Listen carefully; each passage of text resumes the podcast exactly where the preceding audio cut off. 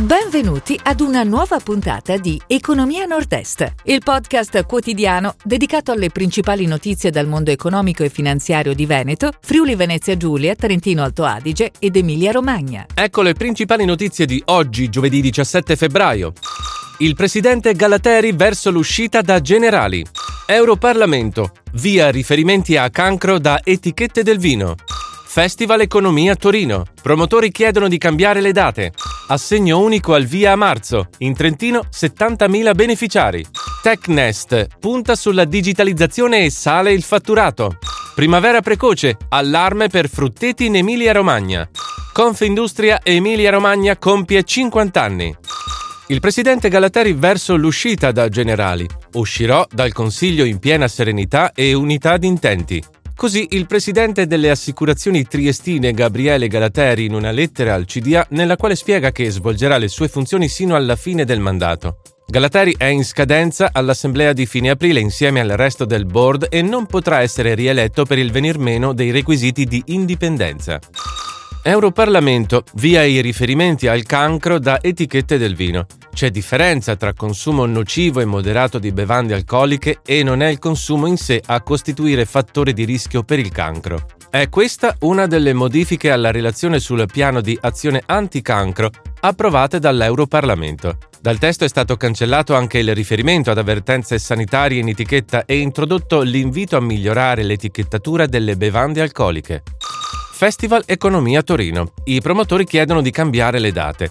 No alla sovrapposizione del nuovo festival piemontese con la storica manifestazione di Trento.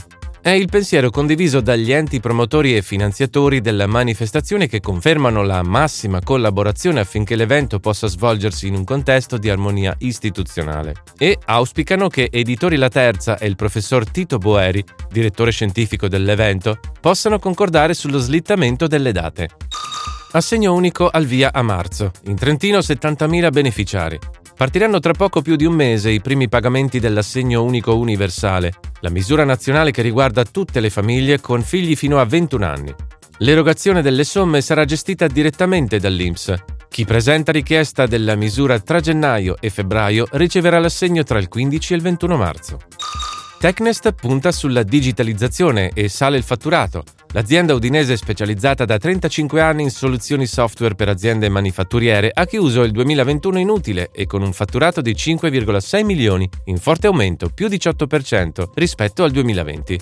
La crescita della Tecnest è dovuta alla maggiore diffusione della digitalizzazione, della produzione e al puntare su tecnologie dedicate al mondo Industry 4.0.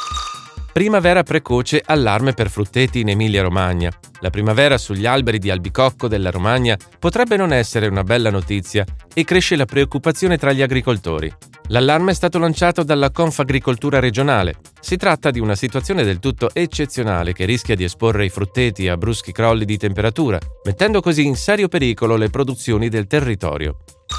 Confindustria Emilia-Romagna compie 50 anni. È un anno speciale, il 2022, per l'Associazione degli Industriali, che è nata nel 1972.